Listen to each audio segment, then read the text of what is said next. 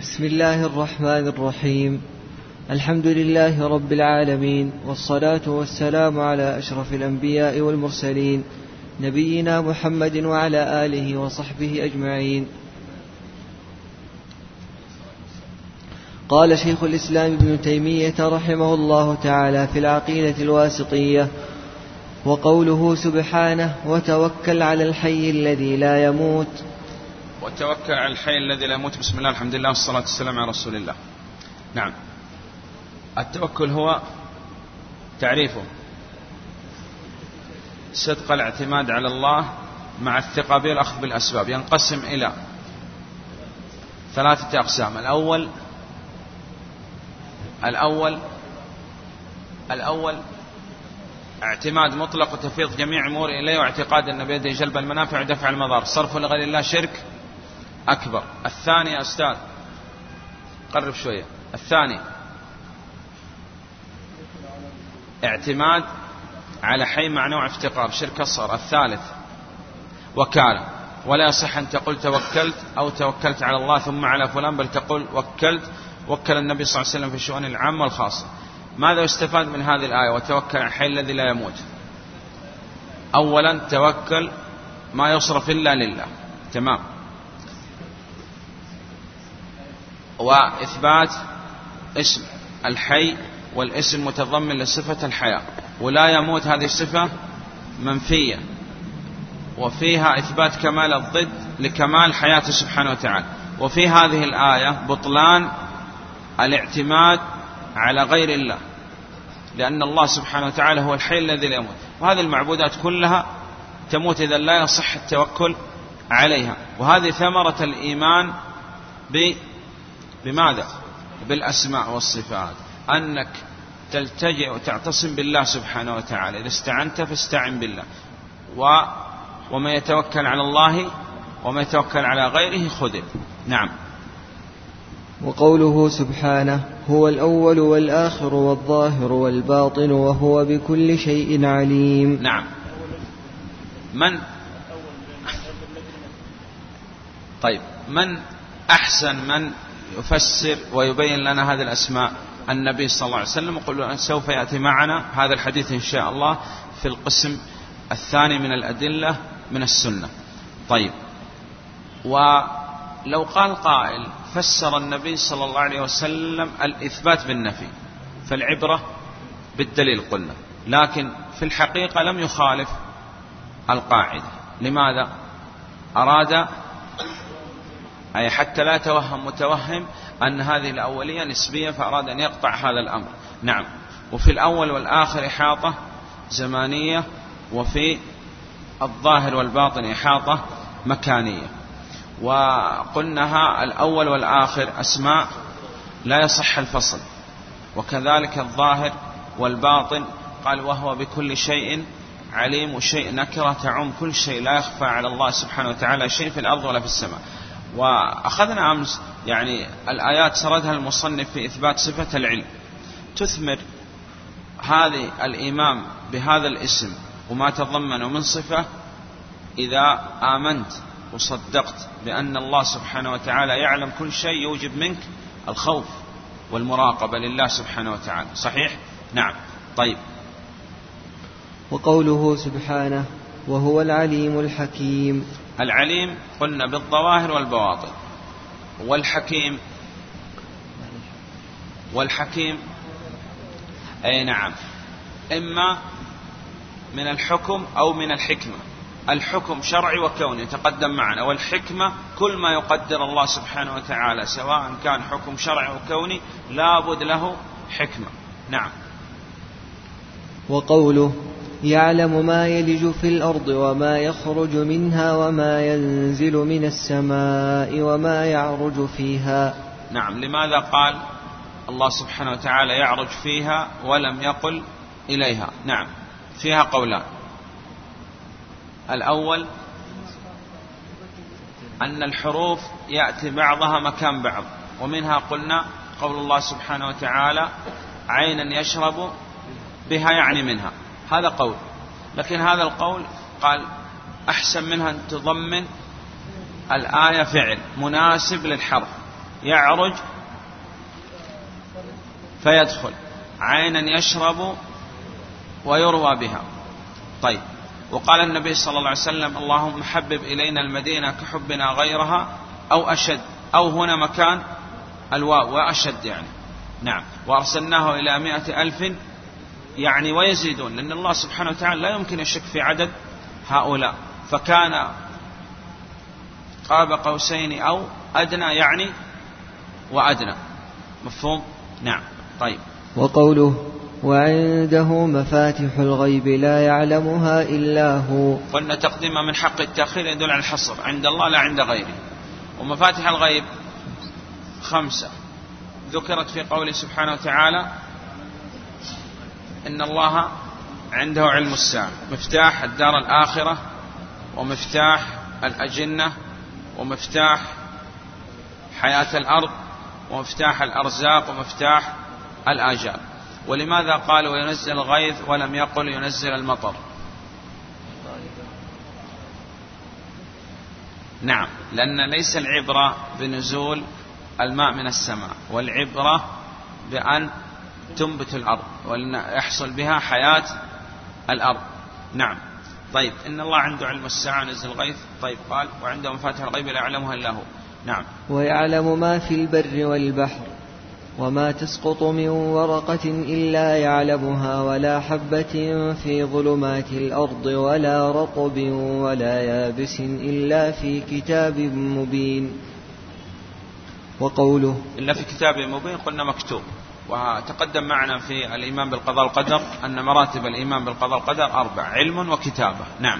ومشيئة وخلق وقوله وما تحمل من أنثى ولا تضع إلا بعلمه. الأنثى هنا يشمل كل أنثى سواء كانت من البشر أو من غير البشر.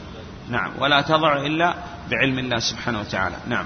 وقوله لتعلموا أن الله على كل شيء قدير وأن الله قد أحاط بكل شيء علما. أول الآية. نعم.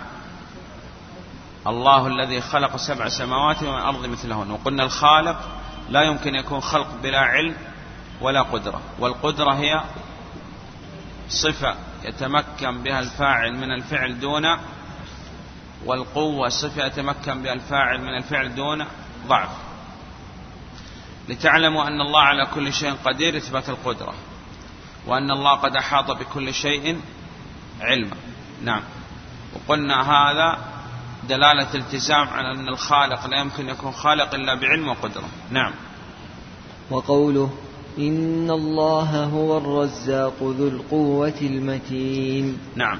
الرزاق قلنا صيغة مبالغة لكثرة ما يرزق وكثرة ما من يرزق. والجنة لا تطلب إلا من الله وكذلك الرزق. لأنه من يملك الجنة؟ الله سبحانه كذلك الرزق. وتوكل الحي الذي لا يموت. إن الذين تعبدون من دون الله لا يملكون لكم رزقا. فابتغوا عند الله لا عند غيره. الرزق واعبدوه واشكروا له. وقلنا الرزق ينقسم إلى قسمين. رزق عام وخاص. والعام هذا يشمل كل مخلوق. ما تقوم به الأبدان. صحيح؟ نعم. وقلنا هذا ينقسم أيضا إلى قسمين حلال وحرام. رزق. لكن حرم الله سبحانه وتعالى وليبلونكم الله بشيء من الصيد تنال أيديكم ورماحكم. وعندنا رزق خاص بالمؤمنين وهو الإيمان التقوى والعمل الصالح. إن الله هو الرزاق ذو القوة وقلنا القوة هي صفة يتمكن بها الفاعل من الفعل دون ضعف. المتين قلنا فسر ابن عباس رضي الله عنهما بالشديد. وهذا من باب الإخبار لا من باب الوصف لأن باب الأخبار أوسع من باب الأسماء والصفات فإذا نخبر عن الله بأنه شديد ولكن لا يوصف ولا يسمى بالشديد. صحيح؟ طيب. ما. ما هي ثمرة الإيمان بأن الله هو الرزاق ذو القوة المتين؟ قال الثمرة أنك لا تطلب الرزق إلا من الله وذو القوة ولا تطلب القوة إلا من الله سبحانه وتعالى. طيب ولله العزة ولرسول المؤمنين.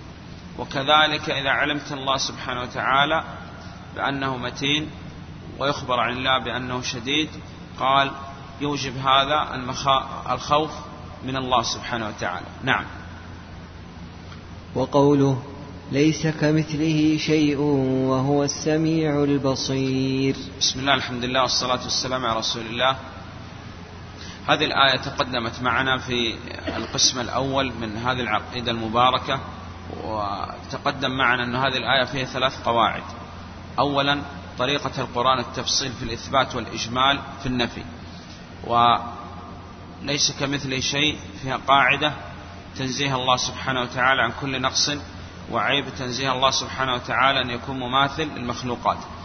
وهو السميع البصير فيها إثبات كل ما أثبت الله سبحانه وتعالى نفسه وأثبت له رسوله صلى الله عليه وسلم.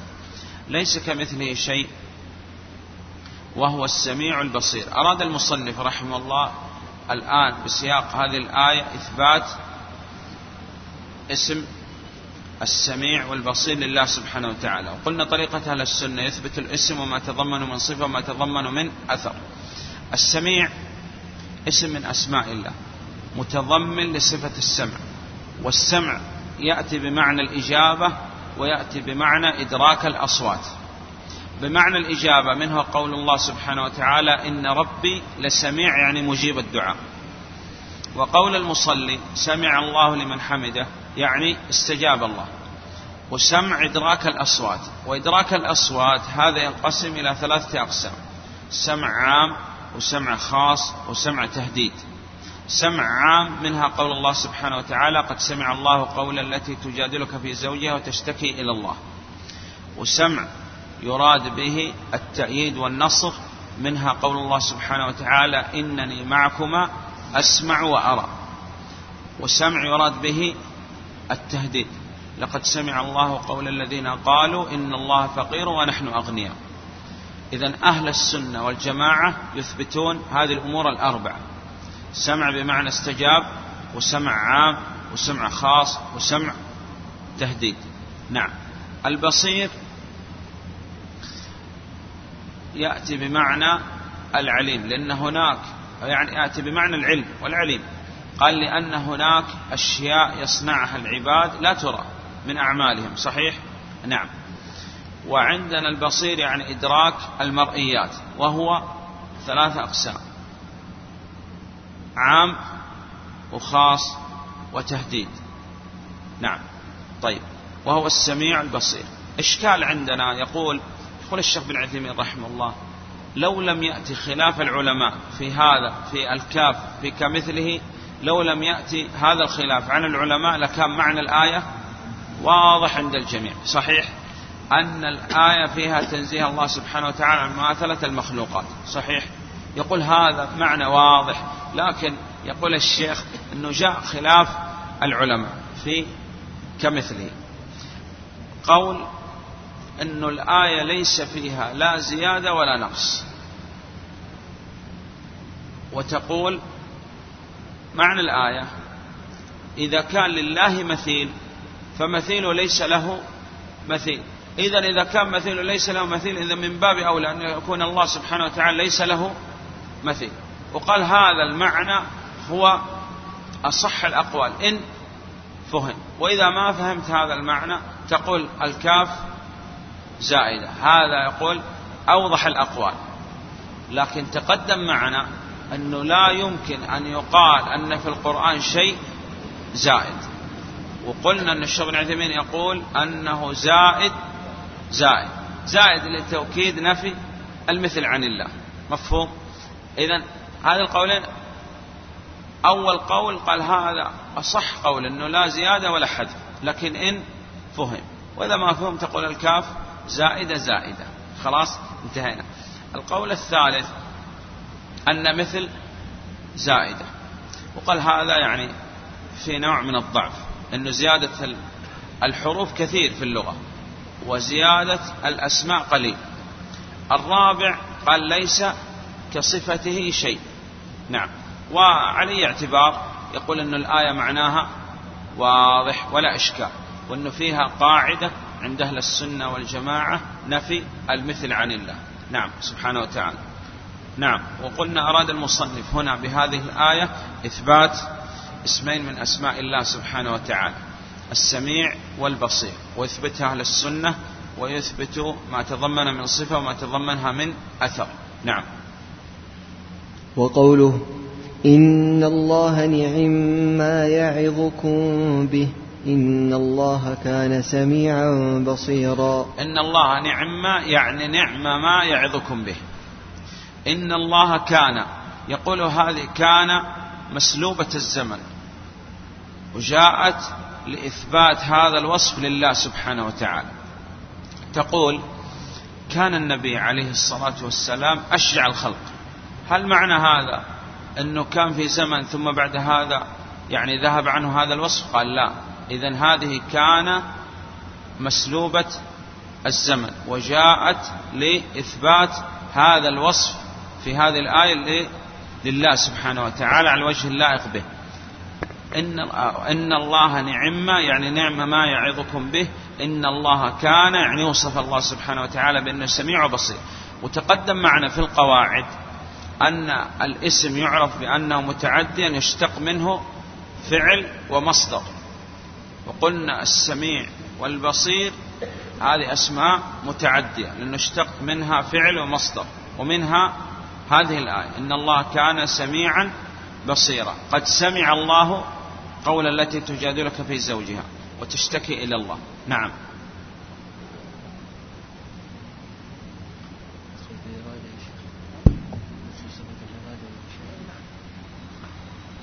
وقوله تعالى ولولا إذ دخلت جنتك قلت ما شاء الله لا قوة إلا بالله قال أن المصنف الآن أراد أن يثبت لله سبحانه وتعالى صفة المشيئة والإرادة والقضاء والحكم.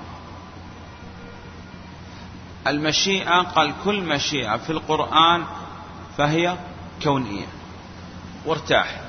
إذا سألك أي سائل عن أي آية فيها مشيئة فيقول هذه مشيئة كونية. والإرادة والقضاء والحكم ينقسم إلى شرعي وكوني. ما هي ثمرة تقسيم أهل السنة والجماعة للإرادة والحكم والقضاء إلى شرعي وكوني؟